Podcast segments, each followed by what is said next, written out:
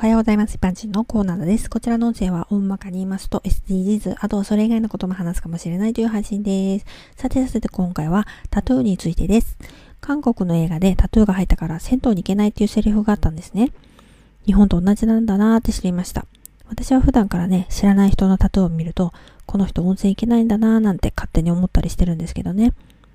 まあ、おしゃれのためであって、若気の至りだったりするんだろうけど、もうその時点で将来行く行けるかもしれない温泉という機会を諦めてるんですかね。まあ個人の自由だから全然いいんですけど、自ら機会を奪ってるっていう点でね、まあもしかしたら普段から今のことしか考えてなくって、将来のこととか未来に目を向けてないのかななんて思ったんです。私は小学生の時に自殺を考えたことがあるんですが、それは今のことしか見えてなかったんですね。視野が狭かったんです。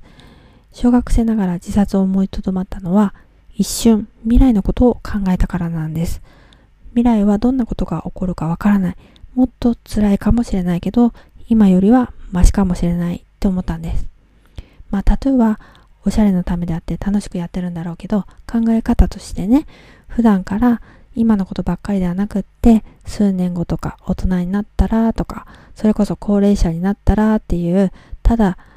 まあ想像ではあるんだけど、いろいろと考えてみるといいんじゃないかななんて思いました。ではでは今回はこの辺で次回もお楽しみにまた聞いてくださいね。ではまた。